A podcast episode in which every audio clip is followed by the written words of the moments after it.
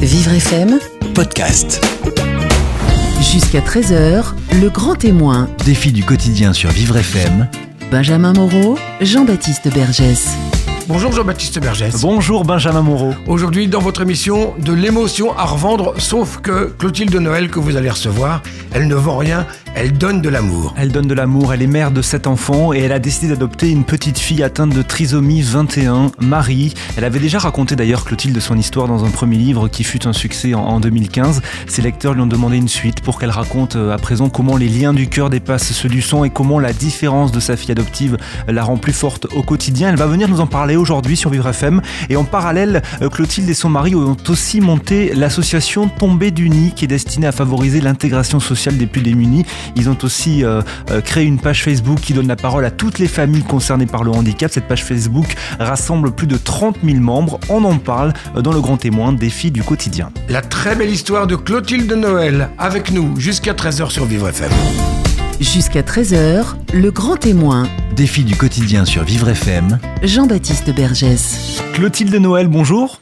Bonjour. Merci beaucoup d'être euh, sur Vivre FM aujourd'hui. Vous êtes euh, notre grand témoin jusqu'à 13h et nous allons revenir sur votre parcours de vie. Vous venez nous, nous présenter ce nouveau livre qui s'intitule Petit à Petit. C'est publié chez Salvatore. C'est un peu la, suite du livre que vous aviez publié en 2015, Tombé du nid, euh, qui avait été un, grand succès et dans lequel vous racontiez justement votre parcours pour adopter la petite Marie, la petite Marie qui est atteinte de trisomie 21. Euh, c'est un livre qui a eu beaucoup de succès et surtout beaucoup de retours positifs j'ai ouï dire que c'était presque les lecteurs qui vous avaient demandé une suite. C'est ça? C'est exactement ça en fait. On a tout d'abord raconté notre histoire sous forme de journal parce qu'on on a traversé pendant deux ans cette attente, donc six ans d'abord d'attente euh, personnelle de couple et après deux ans difficiles avec le conseil général. Et euh, on n'attendait pas du tout un succès comme ça, c'était juste une histoire qu'on racontait. Et puis petit à petit, on s'est rendu compte que finalement, euh, les gens qui lisaient le livre en avaient besoin. Euh, espérer la suite, voulait savoir. En fait, le livre Tombé du nid s'arrête où tout commence, parce qu'il s'arrête au moment où Marie, enfin, après cette longue attente, est dans nos bras. Cette magnifique rencontre à la pouponnière. Et puis, euh, en fait, les gens attendaient de voir comment euh, notre fratrie déjà existante se mettait autour de cet enfant, comment cet enfant grandissait, comment notre couple traversait aussi cet handicap. Et je me suis dit, ben, il faut avoir la simplicité de continuer. Alors, un peu avec la trouille, forcément, parce que le premier livre avait fait du succès, j'avais écrit de façon très libre, euh, parce que j'écrivais pas pour les autres, j'écrivais notre histoire, j'écrivais en premier pour euh, mon mari, j'écrivais pour nos enfants qui avaient suivi cette aventure et qui étaient petits, qui avaient grandi euh, tout, tout, tout, du long et qui étaient arrivés vers Marie. Et puis on je me suis dit, il faut être simple, on va continuer à, raconter, parce qu'en effet, on vit des choses qui sont simples et à la fois assez troublantes parce que tout ce qu'on vit en fait c'est pas ce qu'on nous avait ce que les spécialistes nous avaient dit qu'on allait vivre. Et je me suis dit oui on va continuer à écrire. Et plus que ça j'avais envie aussi d'éditer les magnifiques témoignages que spontanément les gens nous avaient donnés nous avaient offerts. Et je trouvais que voilà c'était il euh, n'y a pas que l'histoire des Noëls ce qui est intéressant, c'est toutes ces familles en fait qui vivent avec le handicap et comment ils le dépassent. Parce qu'effectivement, Clotilde Noël, à côté, vous avez monté une association Tombée du Nid destinée à favoriser l'intégration sociale des plus démunis. Vous avez aussi ouvert euh, une page Facebook qui donne la parole à toutes les familles concernées par, par le handicap. Il y a 30 000 membres et du coup, on vous a manifesté beaucoup de, de messages que vous recensez dans, dans ce nouveau livre euh, petit à petit. Exactement. C'est ça qui est intéressant en fait, c'est qu'on ait monté cette association pour essayer de faire des ponts entre chacun. Pour le moment, c'est une association relais parce qu'il y a déjà beaucoup de gens qui font des, des, des belles choses pour, euh, pour intégrer ou pour euh, changer le regard. Et nous, on s'est dit, voilà, si on est juste un petit tremplin, une petite goutte d'eau en plus, euh, pour permettre d'ouvrir notre page avec autant de followers à des entités euh, qui ont besoin d'être connues, ou avoir des relais aussi au niveau des dons. Donc voilà, c'était vraiment une, une, une, grande aventure de partenariat et de se serrer un peu tous les coudes parce que je trouvais que il y a beaucoup de gens qui font pas mal de choses, mais on aurait tendance en France à jouer trop solo. Et ce qui est intéressant, en fait, c'est de se serrer les coudes et de, de mettre aussi euh, nos compétences au service de, de cette cause, parce qu'on a tous des compétences différentes et c'est ça qui est intéressant, de travailler sur différents supports. Alors Clotilde Noël, dans, ce nouveau livre, petit à petit, qui est publié aux éditions Salvatore, donc du coup, vous, vous racontez votre quotidien, le quotidien de, vos autres enfants, de votre mari et de, et de votre petite Marie, euh, comment euh, du coup justement euh, s'est fait l'intégration dans votre famille et, et, son quotidien. Le livre se termine justement, vous, vous racontez que vous avez envie d'adopter une nouvelle petite fille. Alors, ouais. c'en est où? Alors on a beaucoup de chance parce que depuis le livre, en effet, ça, s'est- ça, ça a très vite avancé. Donc on a eu la chance en juillet euh, d'avoir l'immense nouvelle, qui est pour nous à chaque fois un gros tremblement de terre, ce oui qu'on attend depuis, qu'on attendait depuis deux ans encore, parce que ça a été très dur encore au niveau des services sociaux. Et, euh, et un oui qui était euh, avec une résonance très particulière, puisque c'était un oui ouvert sur tout handicap, chose qu'on n'avait pas eu pour Marie. Marie, nous ils avaient peur en fait, ce qu'on peut comprendre aussi, hein, parce qu'on a une configuration familiale qui est particulière. Ils avaient peur en fait de nous confier euh, un enfant qui peut avoir toutes sortes de particularités. Ils avaient réduit notre demande d'amour sur un enfant touché soit par la trisomie 21, soit un enfant avec un handicap sensoriel unique. Et pour nous, ça a été un peu douloureux parce que euh, voilà, quand on veut être parent, on veut, aimer un enfant, pas avec des conditions. Et euh, bon voilà, on s'est relié à, on s'est rallié à, leurs euh, obligations parce que voilà, on est en France et qu'il faut avoir ce fameux agrément pour continuer. Mais ça a été vraiment euh, de l'obéissance, on va dire, et de l'obligation. Et là, euh, ben, on a eu beaucoup de chance parce que les personnes qui nous ont suivis, après avoir eu un refus, ont récupéré notre dossier, ont travaillé plus en profondeur notre demande et ont accepté qu'on soit sur un enfant dit à tout handicap et de toute ethnie. Donc ça, vous voyez, ça a été une promesse, un oui qui nous embarquait dans une aventure encore plus ouverte et ça correspondait à notre demande de départ. Donc ça a été vraiment chouette. Donc là, c'est une petite fille qui souffre de polyhandicap, c'est ça? Voilà, donc depuis, on a eu la réponse de cet agrément en juillet, et après, c'est à nous de faire les démarches au niveau des conseils généraux. Donc, on a envoyé 95 lettres dans tous les des conseils généraux pour dire qu'on était agrémenté pour un enfant euh, dit à toute particularité et ce qu'ils en avaient dans leur service. Et au bout de très peu de temps, on a eu euh, une réponse pour une petite fille euh, qui souffre de très lourds polyhandicaps. Donc, pour être précis, c'est une schizoencéphalie kystique bilatérale avec un syndrome de West associé et des crises d'épilepsie. Donc, pour être précis, euh, pour les gens qui ne sont pas dans le milieu médical, c'est en fait une, comme une gigantesque brèche qu'elle a euh, au niveau du cerveau, qui fait que les connexions se font euh, très difficilement. Donc voilà, on avance. Elle est arrivée dans notre famille le 3 décembre. Donc ça a été une grande promesse aussi de joie et de bonheur pour nous de l'accueillir avant Noël. Comment s'appelle-t-elle? Alors ça a été. Alors la question est très intéressante parce qu'elle s'appelait de nouveau Marie D'accord. euh, euh, comme notre première Marie. Et notre choix aussi avait toujours été de garder le prénom qu'elle avait. Parce que euh, souvent, on sait que c'est la mère biologique qui donne ce prénom. Nous, moi, j'ai eu la chance d'être d'accoucher six fois, donc je sais aussi dans l'attente de ces neuf mois la joie de choisir un prénom. Et puis on récupère un enfant avec une histoire. Donc euh, on trouve ça chouette avec mon mari de, de, de continuer l'histoire, pas de balayer ce qui s'est passé. On ne sait pas l'âge de l'enfant, donc un prénom c'est important pour lui. Il a été nommé comme ça euh, tout le temps ou non, on l'a pas eu dans les bras. Et puis, euh, il y a beaucoup de chamboulements dans une adoption, donc on se dit si on peut se raccrocher à certaines choses qui ne changent pas pour l'enfant, je pense que c'est bon aussi pour l'intégration. Et puis, comme on était aussi sur tout handicap, on trouvait ça vraiment chouette de garder un prénom qui avait la résonance de, ses, de, de, de son ethnie. Et donc voilà, on était parti sur ça. Et quand ils nous ont soulevé le dossier, les services sociaux aussi ont été troublés de voir que cette petite fille s'appelait de nouveau Marie, prénom vraiment choisi par sa mère euh, biologique. Alors c'est deux histoires différentes parce que notre deuxième mari est un accouchement sous X, mais sa mère avait quand même déposé ce joli prénom euh, au creux de son berceau. Et puis euh, donc nous, il fallait forcément qu'on trouve une solution pour la différence, pour les différencier les deux maris, pour qu'elles aient chacun leur entité propre. Et en fait, euh, Marie, notre deuxième mari, euh, donc comme accouchement sous X, n'avait pas de nom de famille. Et dans ces cas-là, les services sociaux donnent un prénom pour donner un nom de famille. Et donc son, prénom, son nom de famille était Garance. Et donc on a gardé la totalité, on l'appelle donc Marie Garance. Marie Garance, qui a rejoint la famille. Donc Marie, votre première Marie, et puis euh, vos cinq autres enfants, c'est ça? Six. Autres enfants. Six autres enfants, oui. Alors, Clotilde Noël, j'aimerais bien revenir un petit peu sur, sur, euh, sur votre parcours. euh, Qu'est-ce qui vous a poussé à l'époque à vouloir adopter euh, bah, la première Marie d'abord, atteinte de, de trisomie 21 Le handicap, ça fait peur à, à beaucoup de personnes. Euh, certaines personnes préfèrent avorter plutôt que mettre au monde un enfant atteint de, de trisomie 21. Et vous, vous décidez d'adopter un enfant différent, un enfant handicapé? Pourquoi Alors, euh, l'idée a vraiment germé dans notre cœur à la naissance de notre quatrième. Donc, on a eu la chance de ne pas avoir de difficultés pour avoir des enfants naturellement et en plus qui étaient en bonne santé. Donc, on n'avait pas de raison de s'asseoir sur notre maternité euh, propre. On n'avait pas de maladie génétique. On avait quatre enfants très rapprochés, c'est notre désir. Et à la naissance de notre quatrième enfant, euh, au bout de quelques temps, on s'est posé la question si de nouveau, donc on était assez jeunes, si de nouveau on continuait l'aventure d'accueillir d'autres enfants, ou si voilà, on élevait nos quatre enfants et on partait sur autre chose. Et ce désir, voilà, de de nouveau euh, devenir parent était très fort. Et on ne saura jamais en fait pourquoi cette euh, question a germé plus profondément. Et on s'est posé la question, mais pourquoi pas devenir parent d'un enfant qui attend vraiment d'une famille et qui est déjà là? Donc au début, ça a été vraiment une question qui nous a paru pour nous aussi un peu saugrenu parce qu'on ne connaissait pas de cas euh, comme ça. On Vous connaissait pas forcément sensibilisé au handicap non.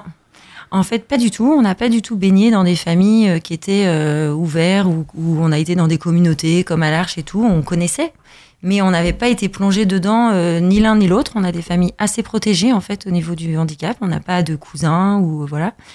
Et puis, euh, quand on s'est posé cette question, on s'est dit bon voilà, cette question, il faut qu'elle soit raccrochée à une réalité.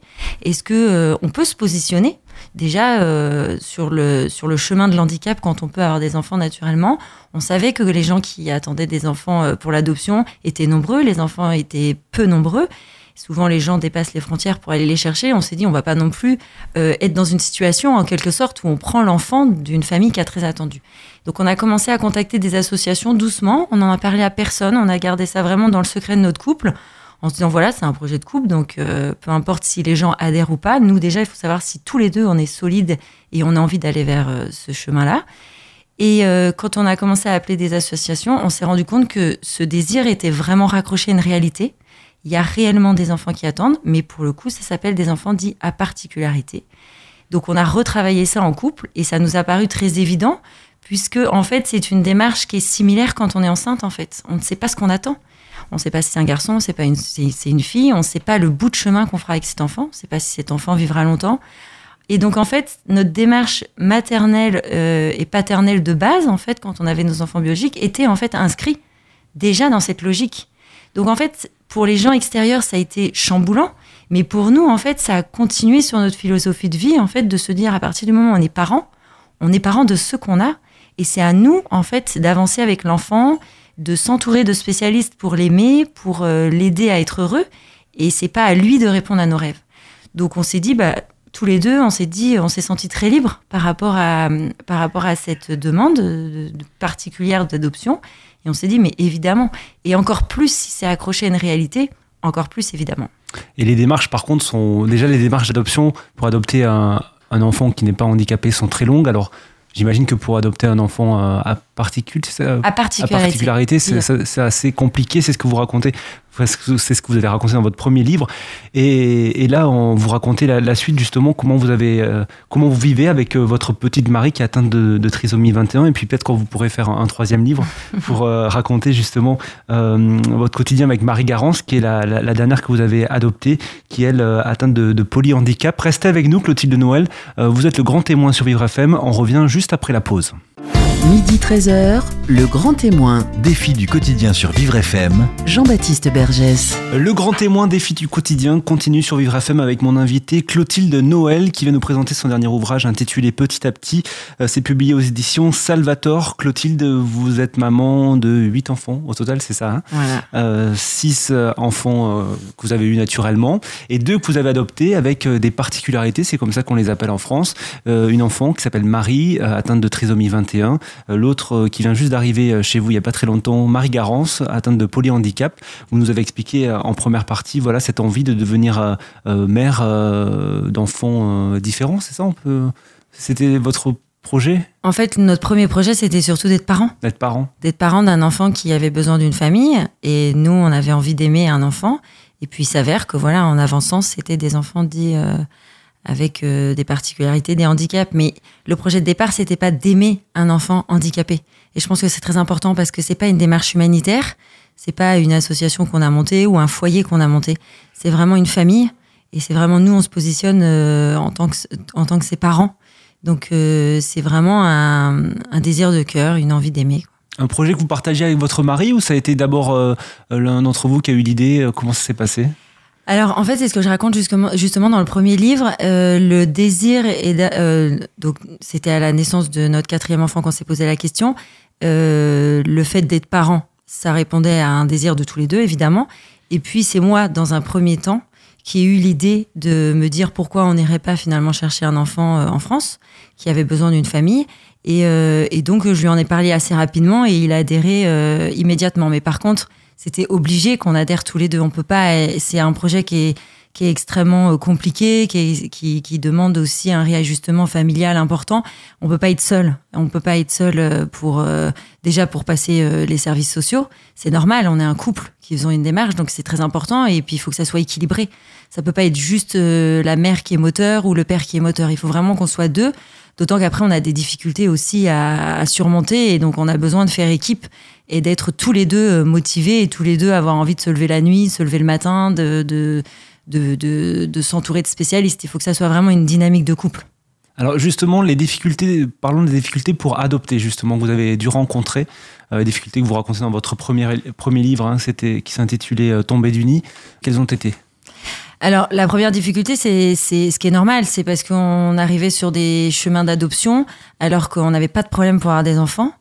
Et non seulement on n'avait pas de problème, on n'avait on pas d'infertilité, mais en plus nos enfants étaient en bonne santé. On n'avait pas de problème génétique qui faisait qu'on était obligé euh, de s'arrêter pour avoir des enfants. On avait des enfants en bonne santé. Donc c'est vrai que pour les personnes qui nous ont auditionnés, en général, ils ont des couples qui sont en grande souffrance, qui sont euh, soit parce qu'ils ont eu des cancers, soit parce que voilà ils ont ils ont une, une impossibilité d'avoir des enfants naturellement. Et en plus, donc il y a eu ça, c'est c'est chose assez étrange pour eux. En plus, on n'avait pas aussi de problème d'âge pour avoir d'enfants. Et ensuite, euh, on arrivait avec une grande fratrie déjà existante. Donc ça, ça a été un peu le tremblement de terre pour eux. Le pourquoi encore un autre euh, Est-ce que vous allez vous arrêter un jour Pourquoi, pourquoi cette dynamique qui pour eux en fait n'était pas une dynamique, mais plutôt une boulimie, comme euh, une névrose en fait un peu. Et puis, Donc vous avez senti que vos interlocuteurs étaient plus réticents justement vis-à-vis de votre profil familial. Ah, on n'a pas senti, on l'a, on l'a réellement vu quoi. C'était pas un ressenti, c'était vraiment, c'est vraiment quelque chose d'objectif parce qu'on l'a vu dans les écrits. Il y a eu même un barrage total parce que euh, ce qu'on peut comprendre aussi, hein, euh, ils avaient, ils voulaient vraiment ils voulaient vraiment sentir si c'était justement un projet humanitaire ou si c'était vraiment un réel désir de couple d'aimer un enfant.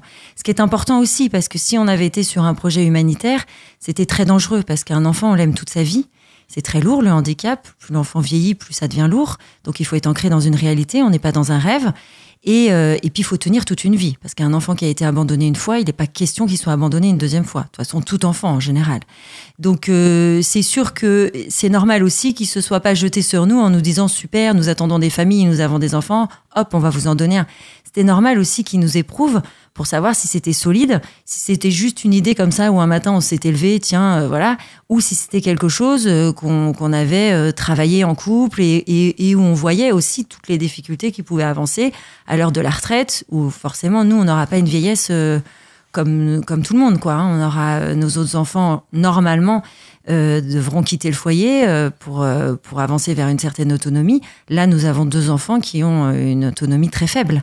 Donc euh, il y avait tout ça aussi à prendre en compte et voir aussi, ils nous ont beaucoup auditionné, donc on est, on est passé de, de psychologue à psychiatre en fait, ils ont vraiment avancé sur euh, leur, euh, leur démarche pour aller plus loin et voir aussi s'il n'y avait pas un des deux couples, un des deux du couple qui était plus moteur et l'autre était plus suiveur. C'était important de voir qu'il y avait deux moteurs en fait. Que c'était un projet de couple quoi. Oui, oui, oui. Alors malgré tout ça, vous avez réussi à avoir les agréments pour adopter euh, votre petite Marie. Comment on se prépare du coup à accueillir un enfant euh, qui a atteint de, de trisomie 21 J'imagine que vous, avez préparé aussi euh... Alors, la, justement, la préparation est un peu compliquée parce que comme on avance avec les services sociaux, mais on ne sait pas si ça va aboutir, à la fois on se prépare sans se préparer. Parce qu'il faut aussi être capable de surmonter le non si jamais, vous voyez, c'est une préparation de couple qui est quand même pas moindre, justement, nous, dans notre cas, parce que comme nous, on peut avoir des enfants naturellement, on s'assoit aussi sur notre maternité personnelle, parce qu'on peut pas être sur deux demandes.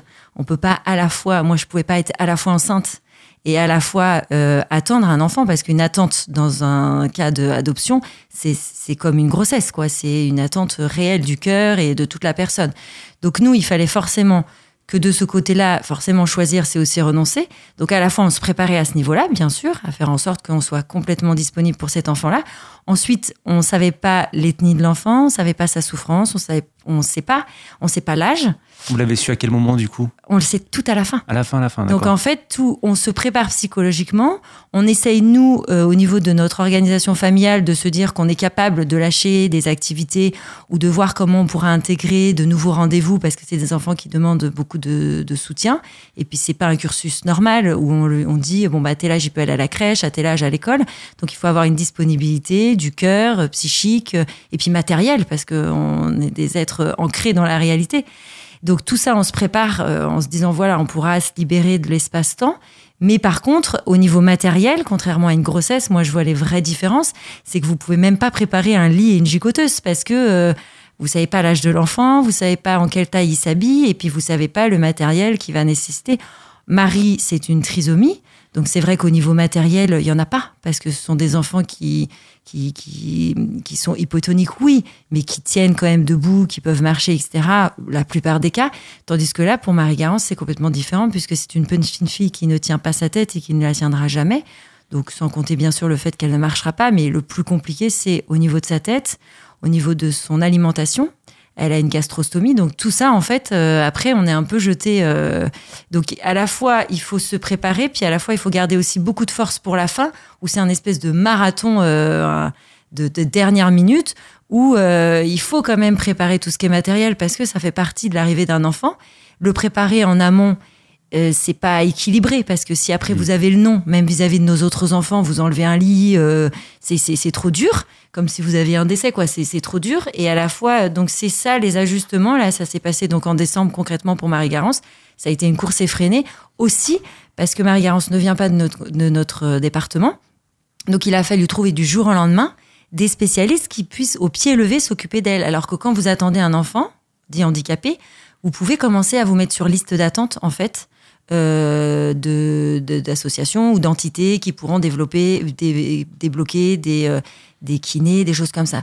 Là, quand on a eu l'agrément en juillet, je savais que ça allait aller assez vite et on savait qu'on était sur un enfant handicapé. J'ai commencé à appeler le CAMS ou le, ou le CESAP, voilà, des, des entités, en fait, de la psychomotricité, de la kiné. Et en fait, on ne peut pas être sur liste d'attente tant qu'on n'a pas le nom de l'enfant et le dossier. Donc après, voilà, il faut euh, faire le petit marathon de, de dernière minute d'organisation. Alors vraiment, comme on fait équipe justement avec Nicolas, mon mari, on se partage et on. Et euh, c'est beaucoup d'administration et beaucoup de, de, logistique en fait. Euh, et puis après, ça y est, là, ça fait deux mois qu'elle est chez nous. On a réussi à trouver des, des, personnes extraordinaires pour, pour, pour l'entourer et pour nous aider parce que ces spécialistes aussi nous aident à comprendre, à décoder notre fille. On a besoin aussi de tout ça. Elle, elle en a besoin parce que sinon elle souffrera trop. Donc elle a besoin beaucoup de, de, de rendez-vous. Et puis nous aussi, c'est un retour très important pour nous, pour nous permettre de créer ce lien. Euh, Marie Garance est arrivée chez nous, elle avait 16 mois. Donc 16 mois, on ne connaît pas son histoire. Il faut rattraper, en fait. Euh, voilà, mais mais les choses se font très bien. J'imagine que ça doit être aussi euh, euh, une organisation particulière, une organisation familiale vis-à-vis de vos, autres enfants, des enfants nature. Ils ont quel âge? Ils, sont en âge de comprendre, oui? Ah oui, oui, l'aîné est en première. L'aîné ah a 16 ans. Donc euh, ils peuvent vous aider aussi ou comment ça s'est Comment s'est passé déjà l'accueil de Marie déjà la, la, première? Alors l'accueil de Marie, ils étaient plus jeunes forcément et ça a été, on a été très surpris de voir à quel point ils ont été très libres en fait. Alors ils avaient un peu peur forcément parce qu'ils avaient une vision du handicap. Comme je vous dis, on n'a on pas évolué avec beaucoup de personnes handicapées autour de nous. C'était quelque chose qu'ils connaissaient pas. Ils n'ont pas d'amis. Euh. Alors, on avait une petite fille qui était dans la classe d'une nonofille qui était trisomique. Donc voilà, ça, il y a eu des petites choses comme ça qui les ont fait un peu avancer. Mais la vision de la trisomie, il l'avait surtout beaucoup d'adultes. Donc c'est vrai que c'est pas la même chose. Et puis quand ils se sont retrouvés à la pouponnière, euh, bah en fait, la première chose qu'ils ont vue, c'est un enfant. Et c'est ça qui nous a, c'est ça aussi qui est intéressant, ce que j'écris dans le livre, c'est de voir aussi les enfants sont plus libres parce qu'ils ont sans doute moins de souffrance, ils ont moins de d'histoires douloureuses qu'ils ont vécues avec le handicap, donc ils arrivent assez libres. Et puis quand ils ont vu cette petite fille qui avait 7 mois, qui était euh, un petit bébé absolument adorable, bah, l'amour a pris dessus parce qu'ils se sont dit mais en fait c'est un bébé, donc ils avaient envie de la porter, ils avaient envie de lui donner son biberon, ils avaient envie de rigoler avec elle. Et puis on, alors euh, au début ils ont ils ont eu tendance à être trop euphorique en se disant mais elle est tellement jolie qu'en fait elle n'est pas handicapée. Euh. Donc il a fallu en fait on les a fait suivre par des psychologues et on leur a bien on les a bien euh, ancrés dans la réalité en disant si Marie est trisomique on n'est pas dans un rêve sa trisomie elle ne partira jamais donc on a expliqué que c'était génétique on, leur a expliqué un peu avec des médecins aussi mais on va évoluer avec elle. Et puis, à ce moment-là, notre deuxième fils, qui était lui le plus angoissé, en fait, d'arriver vers Marie, c'est celui aujourd'hui, même s'ils sont tous à une mesure impressionnante d'amour vis-à-vis d'elle, c'est peut-être lui, comme il a eu plus peur, qui a eu un déclic encore plus fort le jour où il l'a vu à la pouponnière et qui nous a dit, mais peut-être que oui, alors on lui, lui c'est lui qui nous a dit justement, mais elle n'est pas handicapée et tout, on lui a expliqué. Parce que voilà, eux, ils avaient peut-être une représentation de voir un enfant qui bavait ou un enfant qui était dans un fauteuil, et puis c'est vrai que bah, c'était pas du tout le cas. Et donc, euh, on lui a expliqué si Marie est trisomique, donc euh, quand elle grandira, ça sera moins joli, bien sûr, parce que le handicap sur une personne handicapée est moins joli, parce que la notion du bébé et de l'enfant petit euh, qu'on peut cajoler s'en va. Mais il m'a dit, il nous a dit à ce moment-là, et ça m'a pas mal interpellé, c'est pas grave, parce que maintenant c'est ma petite sœur, je l'aime. Et donc, pour moi, c'est en priorité, c'est ma sœur. C'est, comment vous avez réagi lorsque vous avez entendu ça de la bouche de votre fils, justement? Bah, j'ai trouvé ça très beau parce que nous, c'est vrai qu'on avait aussi beaucoup de. Les spécialistes nous disaient vous êtes bien gentil de faire cette démarche en couple. Vous, on voit que vous êtes prêt, mais vous n'êtes pas très sympa de l'imposer à vos enfants. Alors c'est vrai que bah, on écoute aussi ce qu'on nous dit, hein, parce qu'on euh, n'est pas spécialiste, on n'est pas médecin, on n'est pas psychologue, on est juste parents, hein, et c'est limité aussi. Hein. Donc on a besoin aussi d'entendre ça. Et puis euh, ces questions-là, ça m'a chamboulé, et à la fois je me suis dit ils ont raison, et donc je vais les laisser très libres par rapport à l'amour qu'ils peuvent porter à cette petite sœur. Donc souvent, on en parlait et je leur disais, vous savez, parce qu'ils sont, ils sont très rapprochés les six autres et ils s'entendent vraiment bien.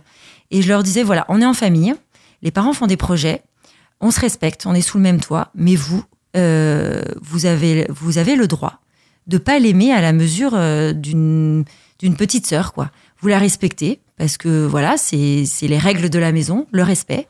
Mais après, euh, vous ferez votre vie et on vous impose pas de partir avec ce paquet. Vous avez aussi votre vie à créer. On vous demande pas de commencer une vie euh, à deux euh, en embarquant votre petite sœur avec vous. Nous, on a fait ce choix de vie avec mon mari quand on avait déjà quelques années de mariage. On l'aurait pas fait au début de notre mariage. Donc, en les laissant très libres et en voyant que on leur imposait rien et qu'on n'attendait rien d'eux, en fait. Je pense que c'est ça aussi l'éducation des enfants. Aussi bien pour les enfants handicapés, de dire à nos enfants handicapés, c'est ce que je dis tous les jours à Marie, on le sait, parce que Marie, elle le sait, hein, qu'elle a été abandonnée à cause de ça. On, sait que tu es handicapé. On n'est pas dans un rêve. C'est pas tout d'un coup on va se réveiller et ça va être dur pour nous. On sait que tu es handicapé, mais on t'aime comme ça. Tu n'as pas besoin de, retour vis-à-vis de nous. Et nos autres enfants, c'est ce qu'on leur dit. Clotilde Noël reste avec nous dans un instant. On poursuit cette émission et on continue de, dérouler votre histoire et l'histoire de, de, vos enfants sur Vivre FM. Vous êtes le grand témoin défi du quotidien jusqu'à 13h. Jusqu'à 13h, le grand témoin. Défi du quotidien sur Vivre FM. Jean-Baptiste Bergès.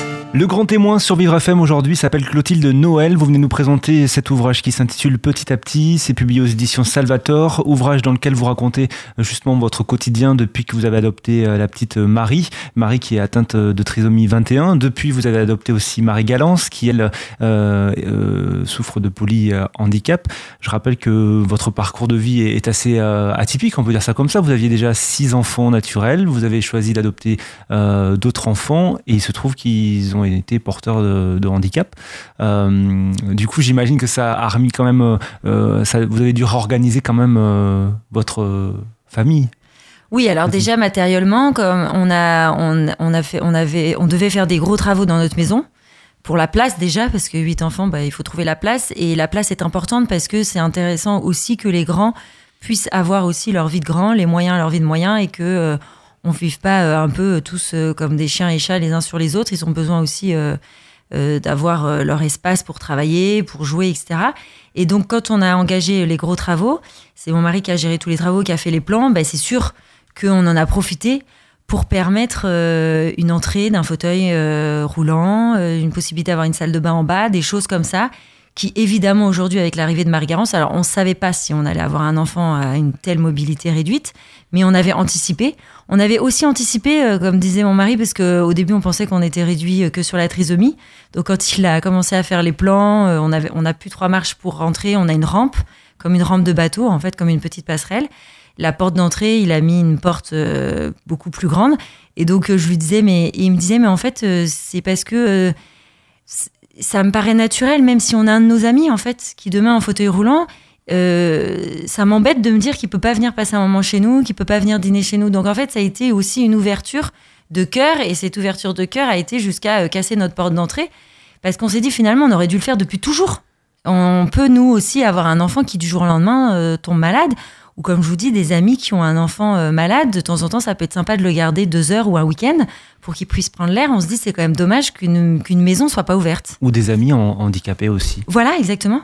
Clotilde Noël, ce qui est important de, de préciser, je trouve aussi, c'est qu'autour de votre histoire familiale, il y a une véritable communauté qui s'est euh, créée. Vous avez créé une page Facebook, euh, euh, Tombée du Nid, où il y a plus de 30 000 personnes qui vous suivent, euh, qui vous témoignent leur amour. Vous auriez imaginé toucher autant de personnes on peut, peut dire que vous avez touché le cœur directement Ah non, on peut pas imaginer. Et je pense que ça aurait été euh, malvenu de pouvoir imaginer qu'on touche les gens. Parce qu'en fait, nous, notre histoire, euh, c'est notre histoire. Elle est toute simple. euh, c'est une envie de couple.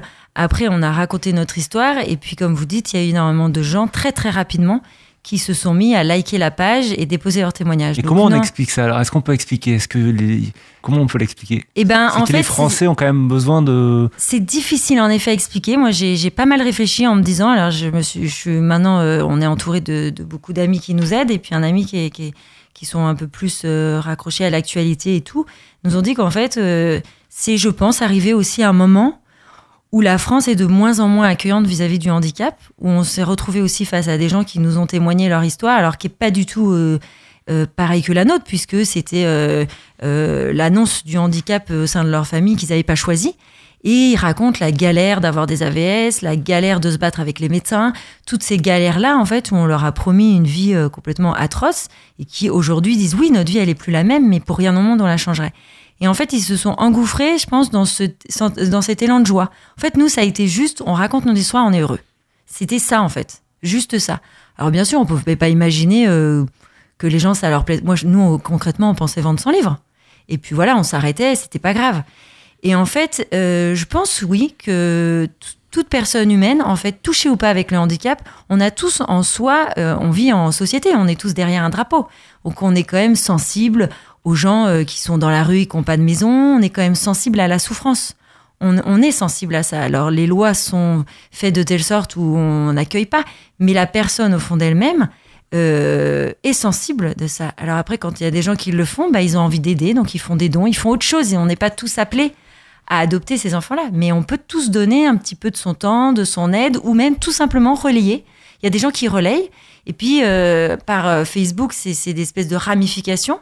Et puis euh, tout d'un coup, ça tombe dans les mains d'une femme, par exemple. Tout d'un coup, elle ouvre son Facebook, c'est ce qu'on a eu comme retour, bah, et qui était enceinte à ce moment-là d'un enfant. euh, par exemple, on venait de lui poser euh, le diagnostic de la trisomie. Donc elle a dit, mais moi, je suis arrivée sur votre page et ça a été une bouffée d'air frais. Elle dit, il y en a une, c'était magnifique. Elle, en plus, c'était son premier enfant, donc vous imaginez quand même le cataclysme. Et puis, donc elle est quand même tombée sur la tombe. Elle, dit, cette femme, c'est impressionnant. J'étais plaquée sur la tombe de mon enfant parfait.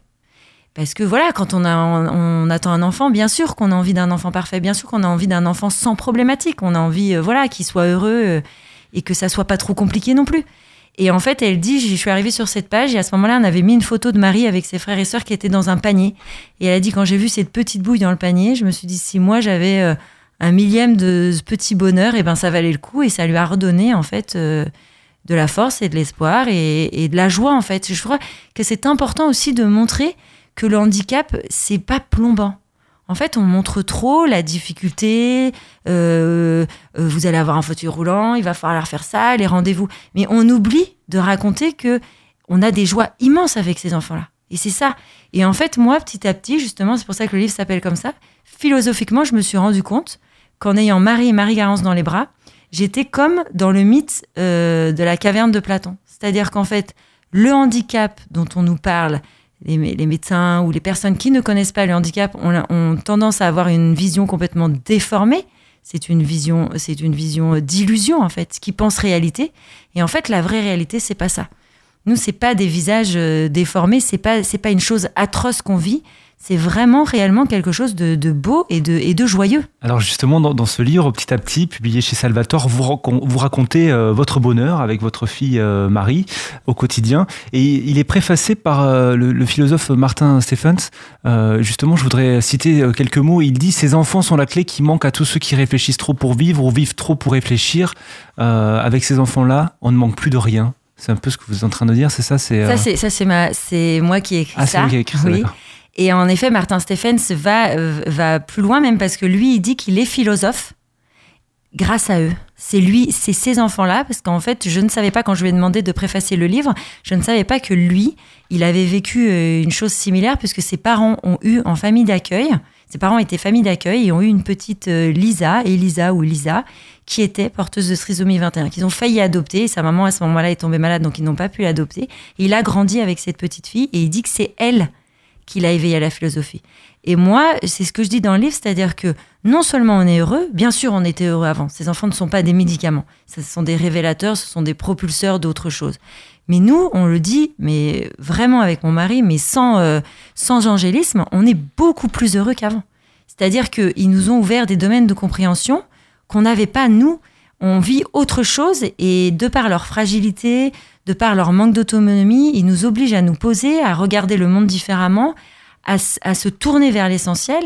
Et réellement, moi, il m'amène à la philosophie parce que, euh, en fait, on, est, on, est on a besoin de raison, on a besoin de se poser, on peut pas vivre. Et en fait, on a tendance, quand on a des enfants qui vont vite, d'aller vite et on comble le vide perpétuellement, en fait. Mais je pense qu'on se perd. Donc, voilà, le, ce qu'il faut dire, c'est la richesse de la différence. C'est ça qui, euh, qui, est très important. Clotilde Noël, votre livre, il s'intitule Petit à petit, c'est publié aux éditions Salvator. Avant de se quitter, j'aimerais parler de votre association Tombée d'Uni, qui est destinée à favoriser euh, l'intégration sociale des plus démunis. Un petit mot, qu'est-ce que, en quoi ça consiste? Alors pour le moment, c'est une association relais euh, on, dès qu'on a des dons, en fait, dès qu'on a un peu d'argent euh, grâce à vente des livres ou euh, par voilà des personnes qui, vont nous donner de l'argent, on le relaye. Donc, par exemple, notre premier don a été pour le film d'Anne-Dauphine Julien et les Mistral gagnants quand elle mettait en place le système de Kiss Kiss Bank parce que ça allait dans le même sens que nous. notre deuxième don sera pour la ferme de Toby. C'est une branche de l'Arche. Et là, par exemple, à midi, je viens de déjeuner avec avec euh, ceux qui ont créé l'association qui a permis de faire le magnifique film Les Pépites. Et je pense que bientôt sur la page, on va justement euh, euh, parler de cette belle association qui aide les personnes handicapées au Cambodge qui, et, qui aide toutes ces personnes démunies. Donc voilà, c'est juste un relais et permettre, nous, notre, notre page Facebook, comme elle est quand même beaucoup vue, de, de relier ces beaux projets aussi pour que ça ait une visibilité vis-à-vis -vis de nos followers. Alors j'invite justement nos auditeurs à rejoindre votre page Facebook euh, où ils pourront avoir justement toutes les informations sur votre association et puis sur les différents euh, événements qui vont suivre après ce livre. Est-ce qu'il y en aura un troisième? Vous avez envie d'écrire encore? Oui. Il y a même un troisième et sans doute un quatrième. Là, on est en train de faire un tombé du nid pour enfants. Parce que tomber du nid, c'est euh, à partir de 11-12 ans, les enfants peuvent le lire, mais il n'y a rien et je pense que c'est important de commencer vis-à-vis de l'enfance, de, de, les, de les préparer en fait euh, à la différence, au handicap. Et donc, euh, j'ai trouvé un très bel illustrateur euh, qui est à fond dans le projet, qui s'appelle Gizou. Un illustrateur drôle, parce que je trouve qu'il faut rendre les choses avec humour, en fait. Il faut arrêter de plomber, en fait. La vie, elle est drôle, il faut la prendre comme elle vient. Donc, nous, aujourd'hui, on pousse un fauteuil roulant de Marie Garance, on en rigole. Marie, elle est trisomique, il y a des choses qu'elle fait, il y a des choses qu'elle fait pas. Nous, on fait beaucoup les choses avec humour. Et donc, ce, cet illustrateur, on, on, a déjà pas mal travaillé dessus, donc il va bientôt il va bientôt euh, prendre jour et ça sera donc euh, tombé du nid euh, pour enfants. Vous viendrez nous en reparler sur Vivre ah bah vous êtes la bienvenue. Je vous remercie beaucoup, Clotilde Noël, à très bientôt. Merci beaucoup, au revoir. Au revoir. Vivre FM, podcast.